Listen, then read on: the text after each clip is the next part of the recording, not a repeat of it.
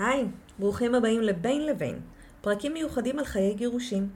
בפרקים קצרים אלה אביא סיפורים מהקליניקה ומהחיים ומידע על נושאים שונים הקשורים לגירושים. אני מאיה, מדריכת הורים גרושים ומתגרשים, גרושה בעצמי ואם לשני ילדים. אני נושמת וחיה את עולם הגרושים כבר למעלה מעשר שנים. הפודקאסט הזה מביא את הקול של הגרושים, את העולם שלהם, על כל המורכבויות והיתרונות. אני אשמח אם תדרגו את הפודקאסט באפליקציות השונות, כדי שיותר מאזינים יוכלו ליהנות ממנו. אז פתיח, ומתחילים.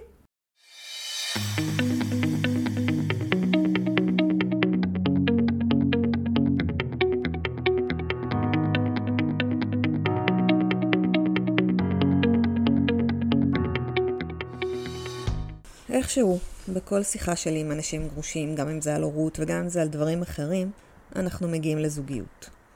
לדייטים, למציאת זוגיות, ונראה שזה הנושא שהכי הכי יושב בראש לכולם. למצוא זוגיות, לחיות בזוג שוב. אז החלטתי לפתוח מיקרופון לעצמי ולהגיד בערך את כל מה שעולה לי בראש. בלי דף מסודר או בלי חומר כתוב מראש. סתם לדבר על הנושא הזה, על זוגיות אחרי הגירושים. כי זה באמת נושא חשוב שראוי שיתייחסו אליו.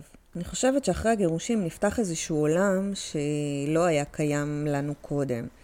כי הגירושים באו אחרי כמה שנים של נישואים בדרך כלל, והמון המון השתנה בעולם הזה מאז.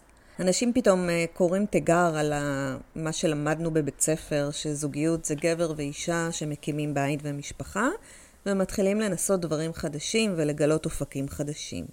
פתאום המונוגמיה נהיית משהו מאוד לגיטימי וקורץ. פתאום כדאי לנסות ולהתנסות בדברים אחרים שפעם אמרנו להם לא מוחלט, אבל עכשיו, כשכל האמונות שלנו התערערו, אנחנו אומרים, טוב, אולי גם זה לא מדע מדויק וננסה דברים אחרים. וגם זוגיות, כמו פעם, כבר מאוד מאוד קשה להגיע אליה. כלומר, אה, מאוד קשה להקים בית, אלא אם כן את שניכם רוצים עוד ילדים.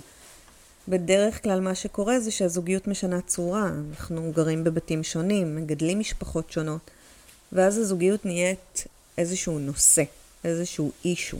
זה לא משהו שהוא על הדרך ואנשים גרים באותו בית ואוקיי, אז יש זוגיות.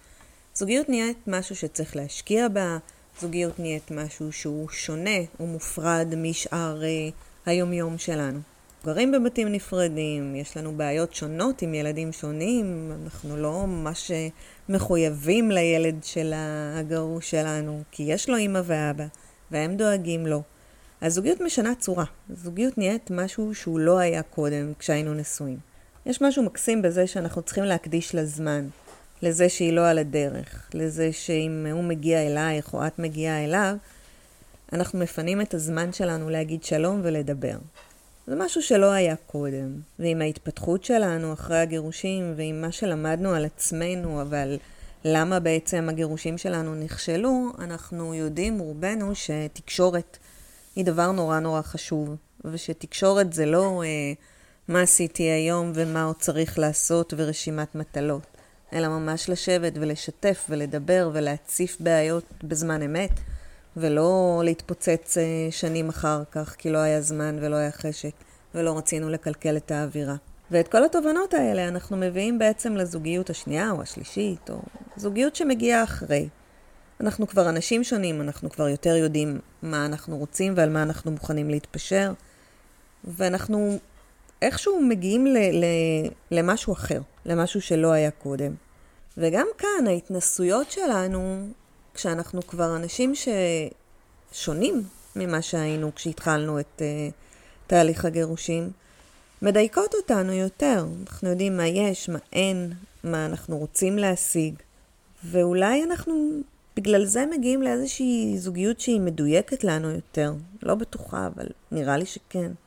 ומצד שני, בגלל שכל כך הרבה דברים השתנו, בגלל שפעם היינו פוגשים אנשים, מכירים אותם בעבודה שלנו, ב- בלימודים, בצבא, והיום זה הכל דרך אפליקציה, משהו השתנה בתפיסה שלנו. באפליקציה יש המון, המון, המון, המון, המון אנשים. יוצר לנו איזושהי תחושה מזויפת של שפע. כאילו, אם משהו לא מספיק עובד כאן, אז, אז למה אני צריך להתאמץ? הנה, הפרצוף המחייך הבא, שנראה יותר מושלם, ונראה שאיתו אולי זה ילך יותר. אנחנו שמים על הפרצוף המחייך הבא איזושהי פנטזיה, איזושהי ציפייה, שהוא יעמוד בה, בלי שהוא יודע בכלל שיש ציפייה כזאת, בלי שאנחנו מכירים אותו בכלל. אז נתחיל מההתחלה. אני זוכרת את הפעם הראשונה שהלכתי עם חברה לאיזושהי מסיבה של גרושים גרושות. לא כך ידעתי מה, מה הסיפור ומה עושים שם, וככה שתיתי מיץ אומץ ויצאתי. הגעתי למסיבה הזו והייתי כמובן אה, מישהי חדשה, וקיבלתי המון תשומת לב. המון גברים ניגשו אליי, דיברו איתי, התעניינו בי, החמיאו לי, השאירו מספרי טלפון, החליפו פרטים. אני, אני זוכרת המון מספרי טלפון שקיבלתי באותו ערב, אני זוכרת איזושהי הצפה רגשית נורא נורא גדולה. ויותר מכל אני זוכרת את זה שלמחרת הגעתי לבית של ההורים שלי, נשכבתי להם על הספה ואמרתי להם, אני לדייטים לא יוצאת. העולם הזה מפחיד מדי, מציף מדי, איך יכול להיות שכולם עליי? מה זה? מה, מה עושים עם כל תשומת הלב הזו? מה עושים עם זה בכלל? מה, מה מצופה ממני? לא רוצה. סגרתי את העניין. לא יוצאת, לא צריכה אהבה שנייה. הכל בסדר. והם צחקו, והסתכלו עליי, ואמרו לי, לא חייבים. יש לך ילדים, הכל בסדר. תחי איזה חיים שאת רוצה לחיות. תעקלי טיפה. תראי מה קורה איתך. ונדבר אחרי זה. אז ברור שהם צדקו, ונרגעתי, ועיכלתי, ואחר כך המשכתי, ויצאתי למסיבות, למפגשים, כל מיני אה, אפליקציות, כי גם אני רציתי למצוא אהבה. ואני זוכרת שאחד הדברים שהדהימו אותי בכל הנושא הזה, זה כמה מהר אנשים פוסלים, כולל אני. דייט ראשון לא הלך בדיוק כמו שתכננתי, ביי. כי יש עוד, כי יש כל כך הרבה בחוץ. ואת פשוט מתגלגלת מדייט לדייט, בחלק את נהנית יותר, בחלק את נהנית פחות, בחלק אנשים מנפנפים אותך ובחלק את מנפנפת אותם. השיחות קצרות, ענייניות, ראיון עבודה, מה את עושה, מה זה, בוא נראה אובייקטיבית אם הדברים מסתדרים. וזה לא היה משהו שהכרתי, זה לא משהו שהכרתי מהעולם הקודם שלי 20 שנה קודם. זה היה משהו שבאמת אה, השאיר אותי בהלם. אבל לאט לאט מצאתי גם את עצמי מתנהגת ככה, בדיוק אותו דבר. יודעת שיש את הבא, ואם ההוא לא מגיב זה בסדר, ואם uh, זה לא אומר מילה זה גם בסדר, ואם אני נעלמת זה גם בסדר. לקח לי כמה שנים להבין שזה לא מכבד ולא נכון, ולא דבר שצריך לעשות אותו כל כך בקלות ראש. שיש בן אדם מהצד השני, ולא איזה תמונה באפליקציה. אז איפה מכירים אנשים היום לזוגיות שנייה? אני יודעת בדיוק מה שאתם יודעים. במרחב הווירטואלי, פייסבוק, אינסטגרם, טיק טוק אה, וכל אפליקציות ההיכרויות. בקבוצות של הגרושים גרושות יש אה, מפגשים ונוצרות המון המון אה, חברויות שם וזוגיות. ברחוב כשאת הולכת, בספרייה, בתור לבנק, לא יודעת, בכל מקום אפשרי. אני אומרת, שחררו, זה יקרה, ואני גם אומרת, תנסו, צאו לדייטים. מקסימום העברתם ערב עם בן אדם נחמד או לא נחמד, אה, אולי יהיה מה לדבר על זה אחר כך, אה, אולי זה ימשיך, את לא יודעת, אבל להכיר עוד אנשים נראה לי כמו דבר נורא נורא נחמד. אם זה לא מתאים רומנטית, לפעמים זה מתאים חברית, ואיזה כיף לזכות בחבר חדש. והנה משפט ששמעתי בערך מהיום שהתגרשתי. בגרוש טרי לא נוגעים. לא בפרוד, לא בגרוש טרי. ווואלה, בא לי לדבר איתכם על זה. למה לא נוגעים בגרוש טרי או בגרושה טריה? קודם כל החוקים האלה נכתבו בדם. המון המון המון אנשים נפגעו מזה שהם uh, יצאו עם uh, גרושים טריים.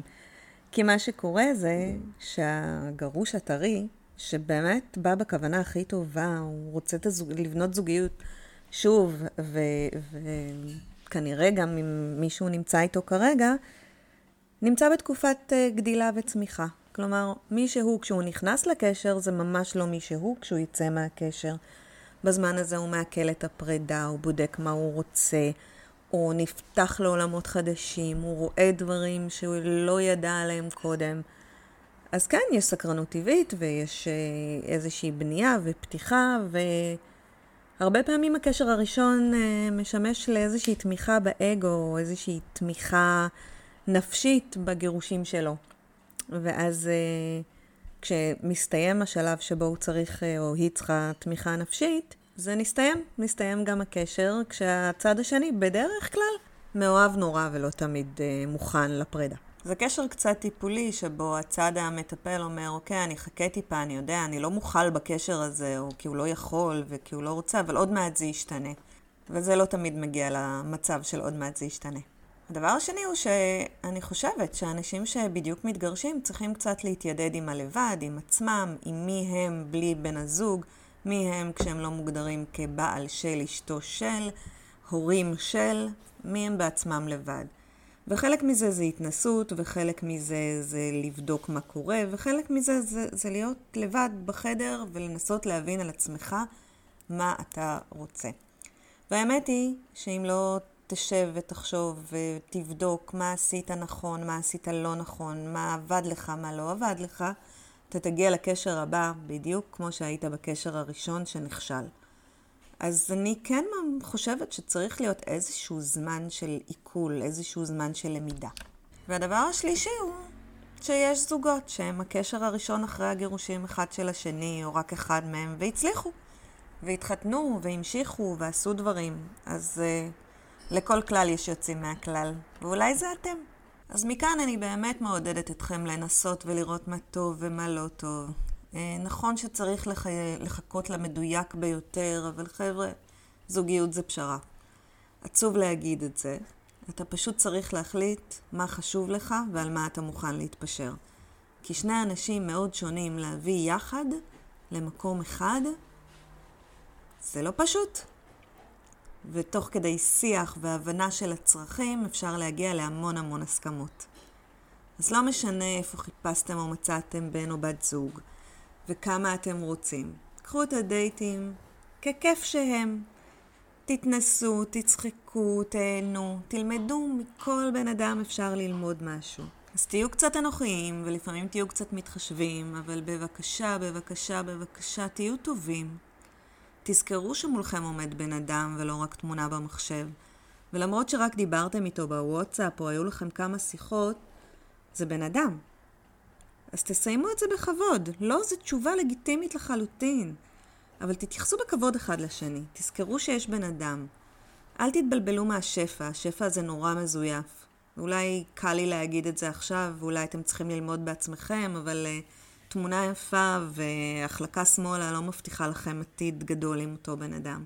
תתמקדו במי שמצאתם, תראו אם זה מתאים לכם, אם אתם אוהבים, אם מתפתחים רגשות, ותשקיעו, תשקיעו בזה. זוגיות זו עבודה. והכי חשוב, תחייכו ותהנו במהלך הדרך. מלא מלא בהצלחה. עד כאן הפרק שלנו להיום. אני אשמח לשמוע מה חשבתם עליו. שתפו אותי בוואטסאפ האישי או בדף הפייסבוק החיים הסודיים של הגרושים. אם יש לכם שאלות, או שאתם רוצים לדבר איתי, אם אתם רוצים להגיב על משהו ששמעתם בפרק, או שאתם רוצים לספר סיפור משלכם, אתם יותר ממוזמנים לוואטסאפ הפרטי שלי. קישור לוואטסאפ מצורף לתיאור הפודקאסט בפלטפורמה שבה אתם אה, שומעים את הפודקאסט.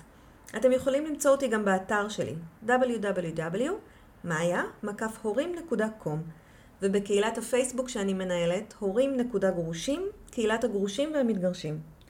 באתר ובקבוצה תוכלו ליהנות מתכנים בנושא גירושים והורות לילדים, וכן מידע על ליווי אישי וסדנאות מיוחדות להורים מתגרשים וגרושים טריים. מחכה לכם שם.